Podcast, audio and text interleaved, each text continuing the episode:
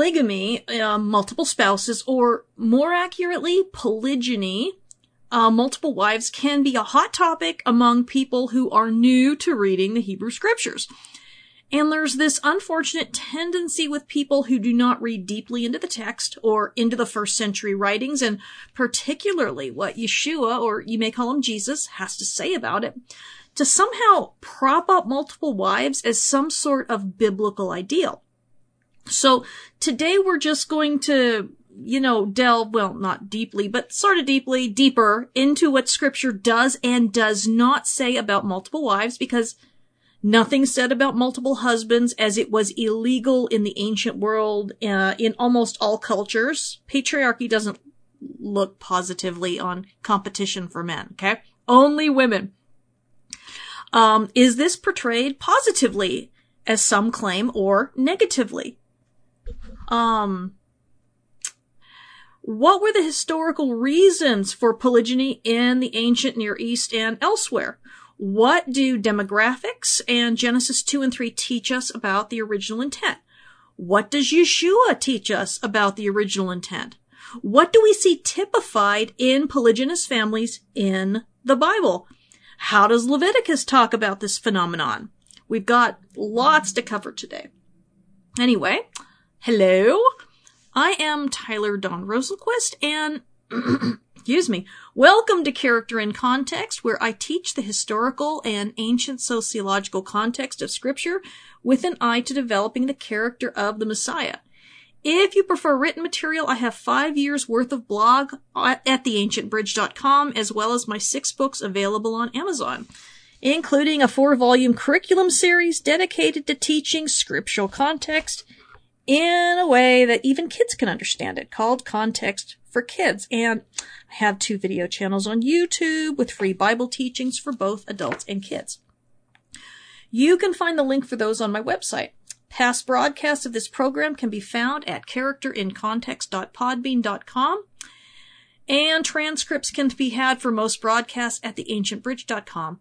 If you have kids, I also have a weekly broadcast where I teach them Bible context in a way that shows them why they can trust God and how he wants to have a relationship with them through the Messiah. And so right now we're taking kind of a break. I don't know if this is going to be the second or the first um, break episode uh, between Mark 12 and Mark 13. I'm getting some things together. It's a lot more complex to teach that stuff and I've been having some requests for a while, and this is one of them where um, I had a, another teacher ask me to cover this, um, and along with some other issues that um, other people have brought up.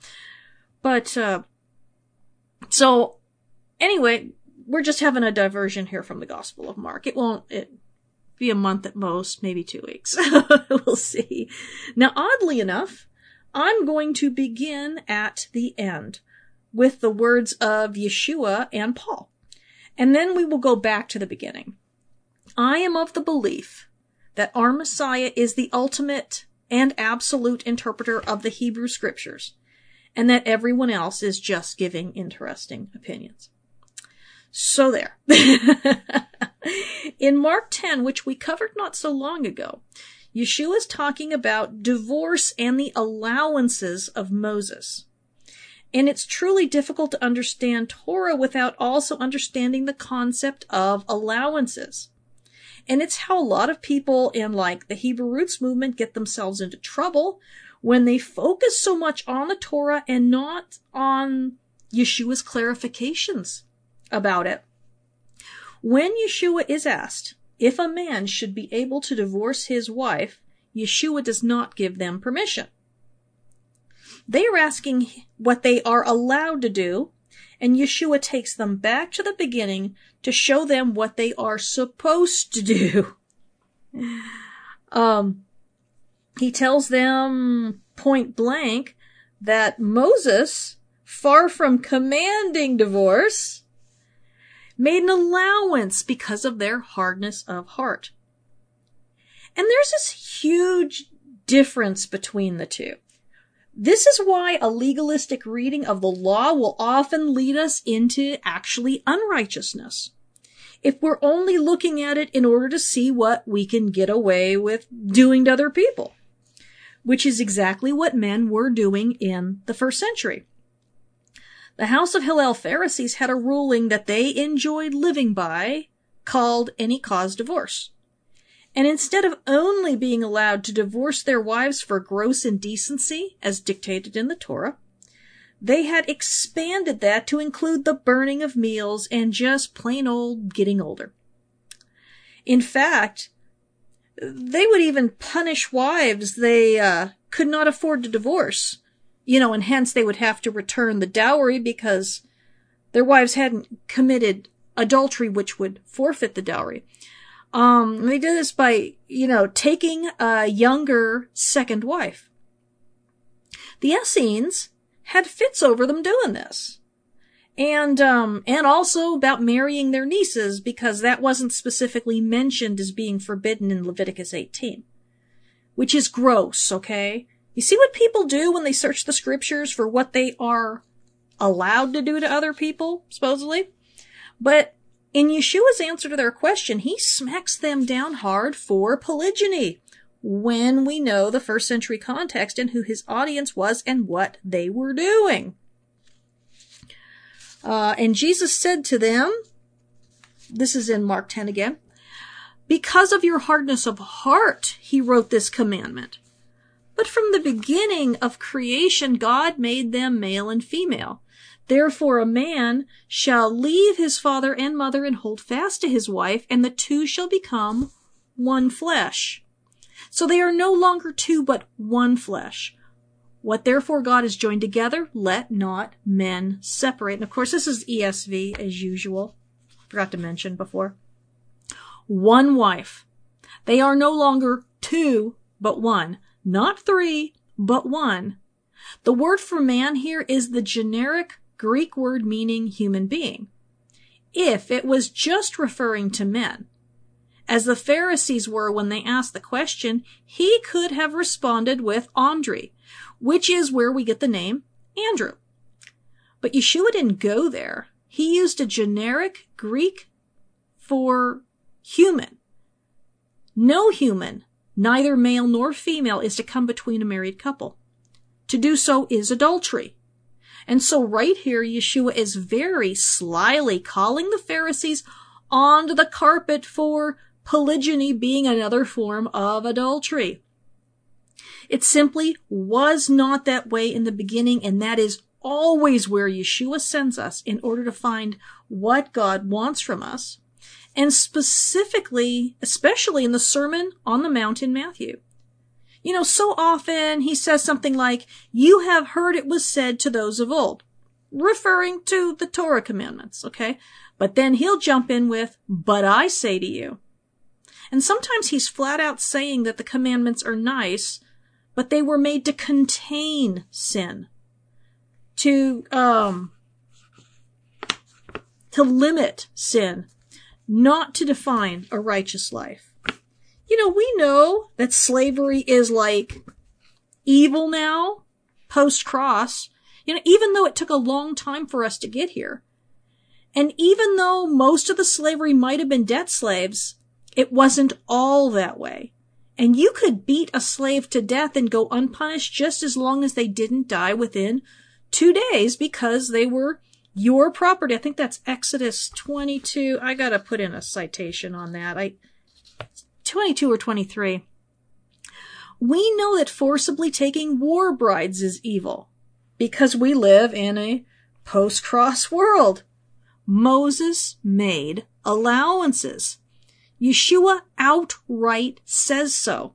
And Yeshua calls us to a much higher standard of justice and righteousness than Moses ever could have. What about the epistles? In 1 Timothy 3, overseers and deacons, are both commanded to be the husband of only one wife. And in Titus 1, elders are held to the exact same standards. So obviously when Paul was setting up new congregation, he was banning polygynists from leadership, not from the congregation, from leadership. Now a huge reason for this is They were commanded to have orderly households, and as we will see throughout scripture, that is not the case when there is more than one wife in the home, and especially children of more than one wife. Polygynists are not celebrated in scripture, at least not for that. Their home lives are a mess, and oftentimes they themselves are objectionable and portrayed badly for other reasons, and let's just go through that. Starting at almost the beginning. So, Lamech, the great great grandson of Cain, a murderer and the first person in scripture to be described as having more than one wife. And you know, this guy was quite the piece of work, claiming that anyone who tried to kill him for killing the young man who just wounded him was gonna get it bad. 77 fold. Lamech depended on God's protection of Cain in order to justify this. Lamech was the very first person in scripture who is really described as just an all around bad entitled dude. Very entitled in every aspect of his life that we know about, and feeling as though the rules of decency obviously didn't apply to him and that he could kill people over slights without penalty. Now, our second polygynist is debatable. It's Abraham. And a lot of this material you can find fleshed out more in my book, Context for Adult Sexuality, Social Identity, and Kinship Relations in the Bible. I, I take on all the really horrible things we go, what the heck is going on? Well, not all of them, but a lot of them. Now, Hagar, being a concubine, wasn't a full-on wife. And this is terrible, but in the ancient world, women were seen as incubators. The man deposits his seed in the fertile soil of the wife, and nine months later, voila, mini me for daddy. But the idea of a woman having an A? And that the baby's genetically hers as well? Well, that wouldn't have made any sense to them. No, the baby was the father's property as it grew from his seed, and no matter how fond Abraham was of Sarah, and he must have loved her very much for sticking with her in a world where a woman was she needed to produce within two years or she could be discarded as damaged goods. You know, he would have seen his kids just as many versions of himself. Sarah and Hagar were incubators in the birthing process. The Bible doesn't teach science, folks, so it speaks in terms, you know, in those terms when we know what to look for, okay? The terms of what they understood, all right? Which is why the whole seed of the woman thing in Genesis 3 didn't make an ounce of sense to them. Women, they thought, didn't have seed. Only men. Of course, we know differently. Sarah was in, within her rights in the ancient Near Eastern world to present her husband with a surrogate incubator for his baby. And that's why the child would be hers. Because she thought it was only her husband's child anyway, as far as they believed.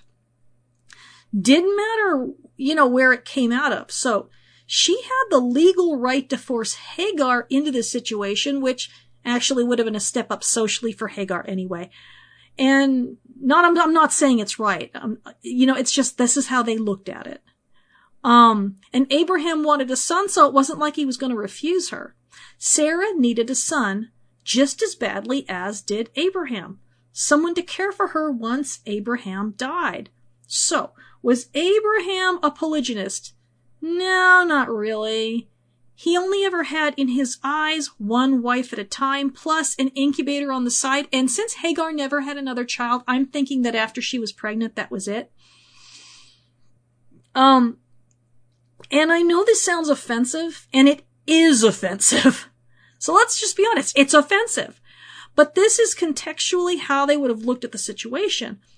But even though there weren't two wives, Hagar was behaving as though she was a wife, and we all know how horribly this worked out when she began acting as Sarah's rival instead of as her slave.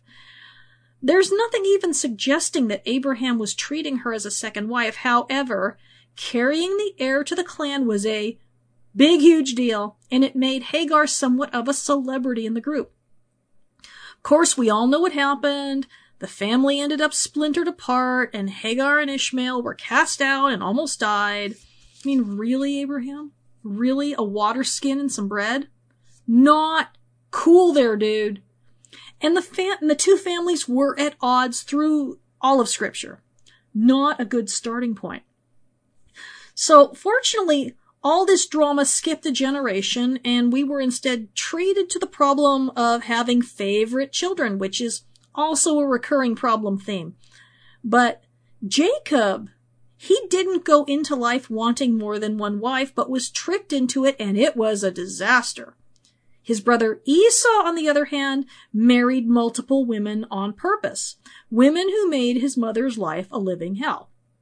Now Jacob, of course, only wanted Rachel, but her father played a game with ancient Near Eastern inheritance rights and probably tricked Jacob into marrying Leah so that he could be disinherited. You see, Laban doesn't seem to have any sons when Jacob shows up, only the girls. Because of this, Laban might have been in the market for an endogamous adoption, which is the adoption of another clan member as a son slash son-in-law. Marrying him to Rachel gave Laban a male heir. But later in the story, we see Laban suddenly having sons. So something changed over the course of the, you know, 21 years that Jacob remained with Laban. Um, where we see no sons, and then all of a sudden he has sons old enough to be working with the flocks. Now there's a law in the books, and I talk about this in my book, where a stipulation of son-in-law inheritance rights would be invalidated if the son took a second wife. And we actually see Laban make reference to this during their very last meeting, where he forbids Jacob to take any wives other than his daughters.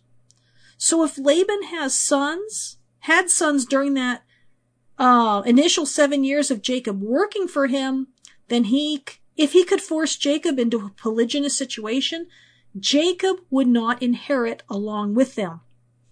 Only Laban's biological sons would inherit. So Laban makes the switch, Jacob consummates the marriage, and then is forced by his love for Rachel to become a poly- polygamist when all he initially wanted was Rachel. He loses the inheritance and Laban gets what he wants. Of course, Bilhah and Zilpah were added not as wives, but as concubines due to barrenness in the case of Rachel and secondary infertility in the case of Leah. And both wives were within their rights to demand more children. And of course, Jacob doesn't seem to complain about it. He liked in rabbinic legend, okay, he liked Bilhah so much that after Rachel's death, she became his preferred sleeping partner. That's why they think Reuben seduced her. Okay. so that Jacob wouldn't sleep with her anymore. Now, the wording is very precise, and Bilhah and Zilpah are not ever referred to as the wives of Jacob when the wives are singled out and addressed. They're just referred to as women. And when Bilhah and Zilpah have children, they belong to Rachel and Leah. If they were wives, then the children would be credited to them. And yes, it is a step up from just being a slave, but it's a far cry from the respect a wife would be due within the clan. What is the immediate fruit of these unions? I mean, besides a whole mess of kids strife between the sisters as love turns to bitter rivalry. Leah even accusing Rachel of stealing her husband. When Jacob goes making trouble for his brothers, he singles out the children of Bilhah and Zilpah, so evidently there is a hierarchy that even the kids are painfully aware of, and you know how kids are. In addition, the children of Rachel are given superior, super priority and favoritism over the others even over the firstborn. As a result, hatred grows amongst all the brothers, and Joseph is betrayed and sold into slavery in Egypt. Just as the problems with Hagar and Sarah and Abraham, this is all directly attributable to multiple women being forced into a rivalry situation, and perhaps this is why Joseph only had one wife.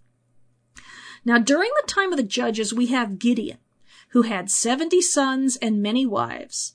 Well, with that many kids, one would certainly hope he had more than one wife. He also had a concubine who bore him a son, and that son, Abimelech, killed all of his brothers so he could rule over the residents of Shechem himself. And we're going to see this theme repeated again with the sons of David. sons of different mothers in the Bible tend not to be terribly loyal to one another. In the ancient Near Eastern world, the closest bond is not between husband and wife, or father and son, but between mother and son, followed by brother and sister. Which makes a whole lot of this make a whole lot more sense. Oftentimes these guys were actually striving with one another for their mother's honor. So, rivalry is all about undermining your opponent and trying to come out on top, like with Leah and Rachel and the dialogues whenever a new baby would or would not be born. Let's look at what the Bible says about the rivalry issue. This is Leviticus 18:18. And you shall not take a woman as a rival wife to her sister, uncovering her nakedness while her sister is still alive. And 1 Samuel 1 6. There was a certain man of Ramathaim Zophim in the hill country of Ephraim, whose name was Elkanah, the son of Jeroham, Jero, Jeroham, son of Elihu, son of Tohu, son of Zuph, and Ephrathite. He had two wives. The name of one was Hannah, and the name of the other is Peninnah. And Peninnah had children, but Hannah had no children. Now this man used to go up year by year from his city to worship and sacrifice to the Lord of hosts at Shiloh, where the sons of Eli, Hophni and Phinehas, were priests of the Lord. On the day when Elkanah sacrificed, he would give portions to Peninnah his wife and to all her sons and daughters. But to Hannah he gave a double portion because he loved her, though the Lord had closed her womb. And her rival used to provoke her grievously to irritate her because the Lord had closed her womb. And it went on year by year. As often as she went to the house of the Lord, she used to provoke her. Therefore Hannah wept and would not eat. And Elkanah, her husband, said to her, yeah, you can already tell I don't like what he says. Hannah, why do you weep? And why do you not eat? And why is your heart sad? Am I not more to you than ten sons? Oh, jeez. As a barren woman, I just want to smack him. And can I just go and say most clueless man of all time? No, honey, you really aren't better than ten sons. Jeez, what kind of an idiot are you? I have this other woman of yours tormenting me, but hey, I'm married to you, which just makes it all so thrilling and happy. As Bugs Bunny would say, what a maroon! But look at Leviticus 18:18. Moses is flat out saying that multiple wives were rivals. Hey, just like multiple husbands would be. There's a reason that's always illegal in patriarchal cultures, because men are jealous just like women are, and it isn't any less of a problem. Except we're less likely to kill over it. Now here's one thing. Okay. If Moses is acknowledging that multiple wives are rivals, what should that communicate to us? The word rival is not a positive word. No one should have a rival in their home or even in their life. It's cruel and dehumanizing. A woman with a rival is a woman who can have no peace, just like a man would feel the same way. And the saddest example of this is between Rachel and Leah, sisters whose relationship should never have been broken up by rivalry.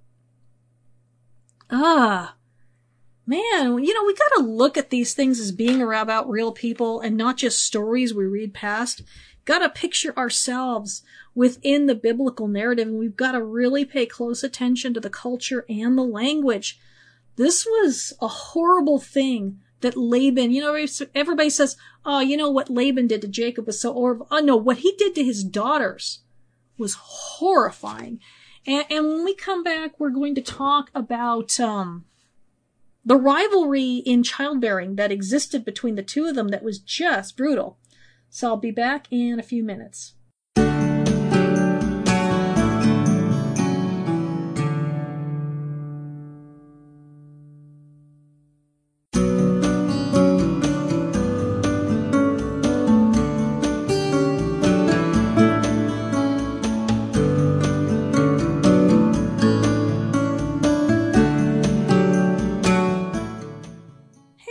Welcome back to the second half of character and context for this week, and we're talking about is polygamy, polygyny, multiple wives, a good thing or a bad thing? And so we're seeing what scripture has to say about, and so far, sorry guys, it ain't positive.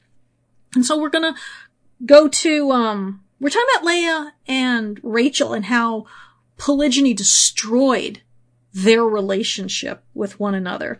Um, and we're going to go to Genesis 29 and 30 and read about the childbirth wars, um, time that should have been incredibly joyous, um, for both of them, but it turned into something horrifying because of what Leviticus 18:18 calls the rivalry between wives. Verse 31, when the Lord saw that Leah was hated. You know, a lot of times people, um, side with Rachel over Leah or Leah over Rachel, and I see them as just pawns in this horrifying game, and they were both really wronged. I don't side with either one. Um, when the Lord saw that Leah was hated, he opened her womb, but Rachel was barren. It wasn't Rachel's fault either. And Leah conceived and bore a son, and she named him Reuben, for she said, Because the Lord has looked upon my affliction, for now my husband will love me. And she conceived again and bore a son, and said, Because the Lord has heard that I am hated, he's given me this son also. And she called his name Simeon. And she conceived and bore a son and said, Now this time my husband will be attached to me because I have borne him three sons. Therefore his name was called Levi. And she conceived again and bore a son, and she said, This time I will praise the Lord. Therefore she called his name Judah, and she ceased bearing. Let's just stop right there. Jeez, four sons, and with every son she's like begging and hoping for her husband's regard, but instead he prefers her sister. It says here that she's hated, which must have been what it felt like to know she had been used as part of a ruse, and can you even begin to imagine her agony? And her rival, the other woman, was her own sister. Now, legendary materials say they were twins, but at the very least, Rachel was the younger sister. The situation is a nightmare for Leah, who obviously gives up on Jacob loving her before the birth of Judah. But it isn't a picnic for Rachel either, because Although Rachel is a rival for Jacob's affection, Leah has given birth to four sons, making Rachel nothing in the eyes of other women and insecure in her marriage. Starting chapter 30. When Rachel saw that she bore Jacob no children, she envied her sister. She said to Jacob, Give me children or I will die. Jacob's anger was kindled against Rachel, and he said, Am I in the place of God? Who has withheld from you the fruit of your womb? Then she said, Here is my servant Bilhah. Go into her that she may give birth on my behalf, that I may have children through her. So she gave him her servant Bilhah as a wife, and Jacob went into her, and Bilhah conceived and bore Jacob a son.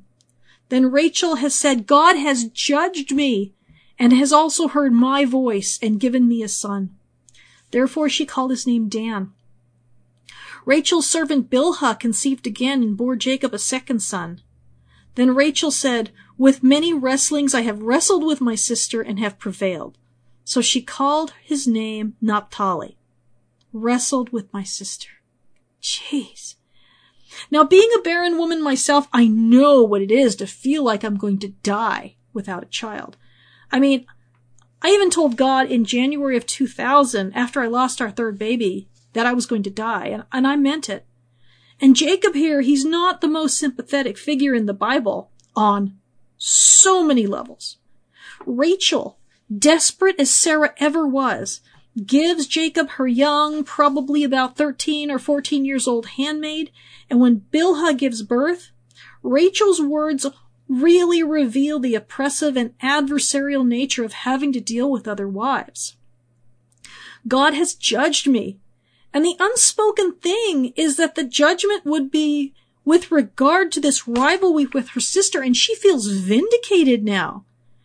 And with the birth of Naphtali, she speaks of wrestling with her sister. This is a horrifying indictment on polygyny. If even the closest of women can have their loving relationship destroyed over it, this is not how either family or marriage should be for anyone. Going back to the text, verse 9. When Leah saw that she had ceased bearing children, she took her servant Zilpah and gave her to Jacob as a wife. Then Leah's servant Zilpah bore Jacob a son, and Leah said, Good fortune has come, and she called his name Gad. Leah's servant Zilpah bore Jacob a second son, and Leah said, Happy am I, for women have called me happy. So she called his name Asher. In the days of the wheat harvest, Reuben went and found mandrakes in the field. They were supposed to be um, for uh, fertility. Okay. Um, and he brought them to his mother Leah. Then Rachel said to Leah, "Please give me some of your son's mandrakes." So much for the kids all belonging to all of the mothers, right? That's one of the that's one of the things out there that they say. But she said to her, Is it a small matter to you that you have taken away my husband? Would you take away my son's mandrakes too? And Rachel said, Then he may lie with you tonight in exchange for your son's mandrakes. When Jacob came from the field, in the evening Leah went out to meet him and said, You must come in to me, for I have hired you with my son's mandrakes. So he lay with her that night. And God listened to Leah, and she conceived and bore Jacob a fifth son. Leah said, God has given me my wages because I gave my servant to my husband. So she called his name Issachar. And I mean, come on, how humiliating to have to barter with your rival in order to sleep with your own husband. And none of this is Leah's fault. She was a pawn in a ruthless patriarchal culture and her father used her in order to rob Jacob. This is just wrong. When we look at men and women in the beginning and the harmony and the one-on-one nature of the relationship, this is just all the more tragic. 19. And Leah conceived again, and she bore Jacob a sixth son. Then Leah said, God has endowed me with a good endowment. Now my husband will honor me because I have borne him six sons. So she called his name Zebulun. Afterward she bore a daughter and called her name Dinah. But six sons and a daughter mean little to Jacob, who still does not regard her and seemingly never will. Verse 22. Then God remembered Rachel and God listened to her and opened her womb. She conceived and bore a son and said, God has taken away my reproach. And she called his name Joseph, saying, May the Lord add to me another son. So even having the births through Bilhah was not enough to cause Rachel not to feel this shame and rivalry. Look, when you have a rival, no amount of victory is enough. Rivals are there to be conquered and defeated, not just be fought with endlessly like a tennis match. But surely, even though things were a mess for Hagar and Sarah, and Isaac and Ishmael, and Jacob and his clan, and Hannah and her family, surely things got better with the monarchy. I mean, David is like one of the stars of the Bible. Surely he could handle polygyny like a champ with no infighting. I mean, he was the king. Well, actually with him it was even worse. And he wasn't tricked into it like Jacob was. David took multiple wives for various reasons.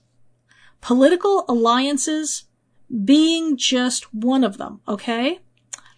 And really you have four overt reasons for polygyny in the Bible other than being tricked. And we aren't going to, you know, we aren't going to count it as a unique situation. Okay. Or we are going to count that as a unique situation. We're just not going to count that in our, never mind. Okay. So one, the need for heirs. These are the reasons for polygyny we see in the culture of the Bible. And it's not the culture of the Bible. It's the culture the Bible was written to and it describes. They needed help. Okay. So one, the need for heirs, because people without heirs were in deep doo-doo in the ancient world. Without a younger generation, you were vulnerable in every way. As you grew older, there was no one to protect you from the elements, care for the land and livestock, or defend you if you were attacked by marauders or if your slaves rebelled. Even worse than all that was the idea of having your body go unburied and ending up as like dust underneath the feet of others. This was seriously terrifying for ancient people, and we have uh, no indication from the Bible that they had any concept of eternal life at this early date. I mean, David didn't. Now, for most people, for ancient people, sorry, the only immortality was through being remembered, which is why Absalom built a memorial to himself. Obviously, none of these are any sort of concern in modern times. Two, political alliances. This was the main reason that kings gathered wives. To shore up political alliances with neighboring countries. These were princesses bred for this duty, and the race was always on to produce the first heir, or maybe the favorite heir, so that they could be uh, queen mother once their husband died. Now, apart from the wealth, you know, you know, it's kind of a miserable sort of life, scheming and competing for affection, um, and supremacy. Now, Saul, David, and Solomon all took political wives. All right. Solomon's very first wife, wife allied Israel with Egypt because she was the daughter of Pharaoh. Rehoboam, Solomon's heir, his mother was an Ammonite, which was not cool. Gee, wonder why the kingdom split. Oh, a lot of that was Solomon's. I, I digress. Three, lust. Bathsheba was the one wife of David whom we know was the victim of his lust. The text in Hebrew and in historical context is clear that she was innocent and that David was the aggressor and even that he raped her, which is why she was likened to a little defenseless, defenseless ewe lamb in Nathan's parable. The problem with power is that it makes even good men drunk with it, and likely, when he had seized her and brought her over the palace, she couldn't conceive of getting out of there alive if she said no to him. He held all the cards. And since he'd murdered her husband to cover everything up later, maybe she would be right to just be happy to get out of there alive. Now, power changed David, alright? Not for the better. And Solomon with his thousand wives and concubines, there weren't enough countries to be allied with to justify that many alliances, and he sure didn't need that many heirs. 4. Patriarchal authority and honor. Patriarchy breeds self-indulgence. It just does. A man feels more like a man if he has more of what makes man feel like a man, and women are always at the top of that list. Even if it isn't about lust, it's about possessions, authority, and power over others, and no one is easier to wield authority over in the ancient world than women. Except children. Okay.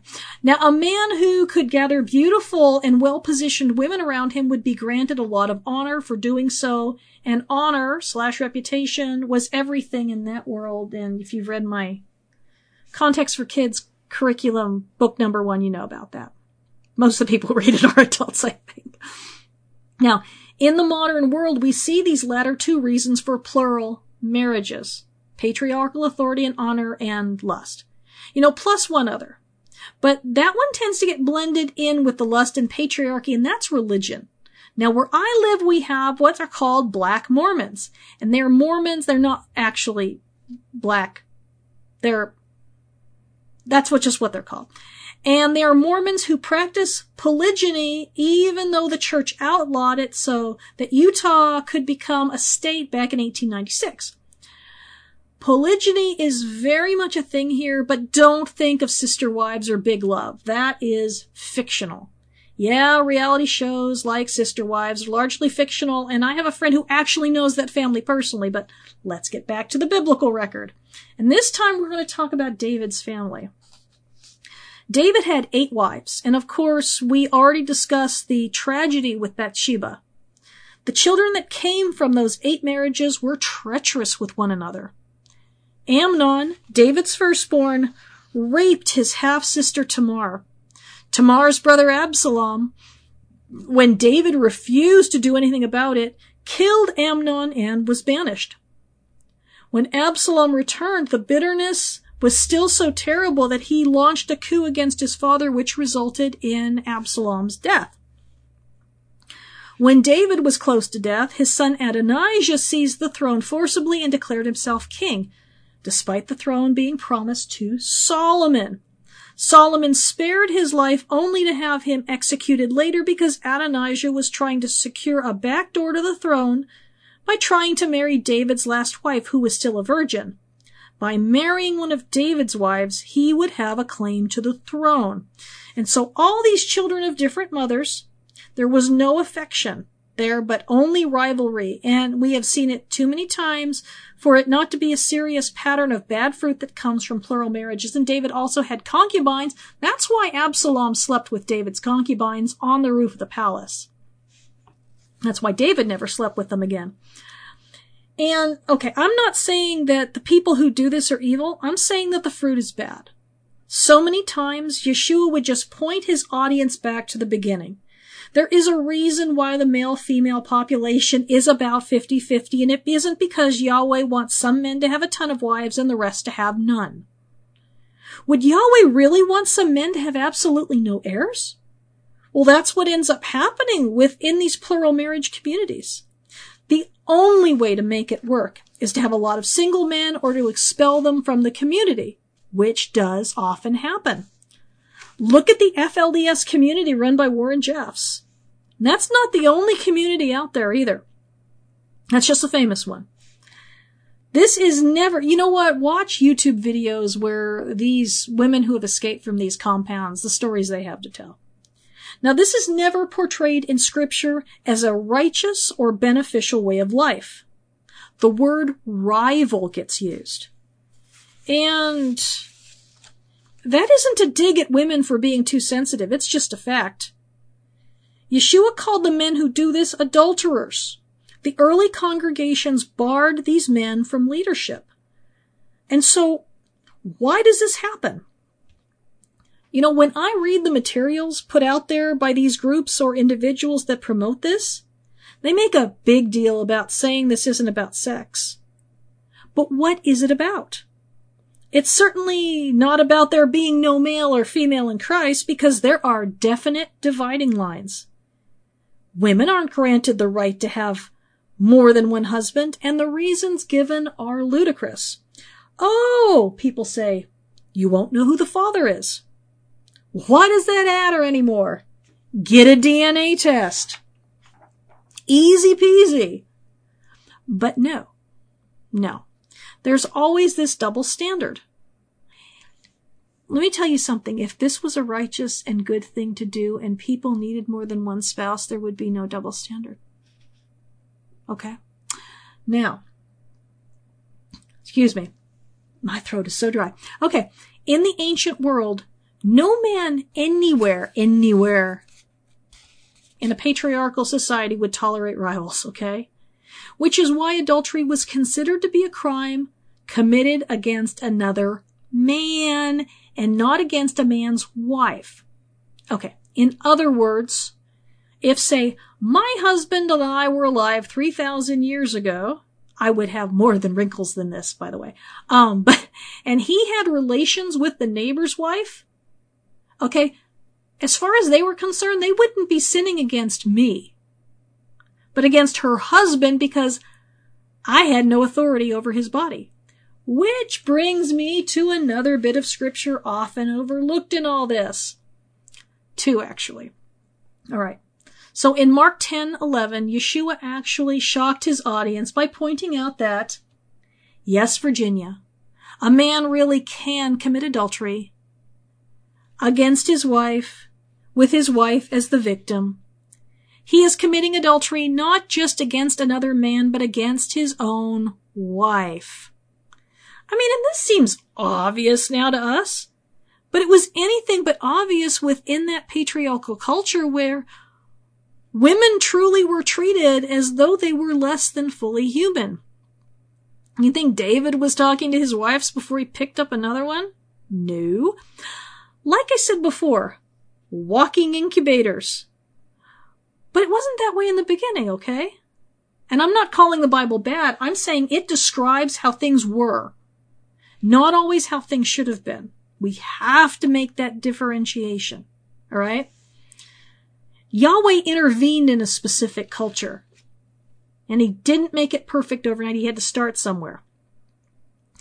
Um, but what's the other verse I'm talking about? Here we go. First Corinthians 7.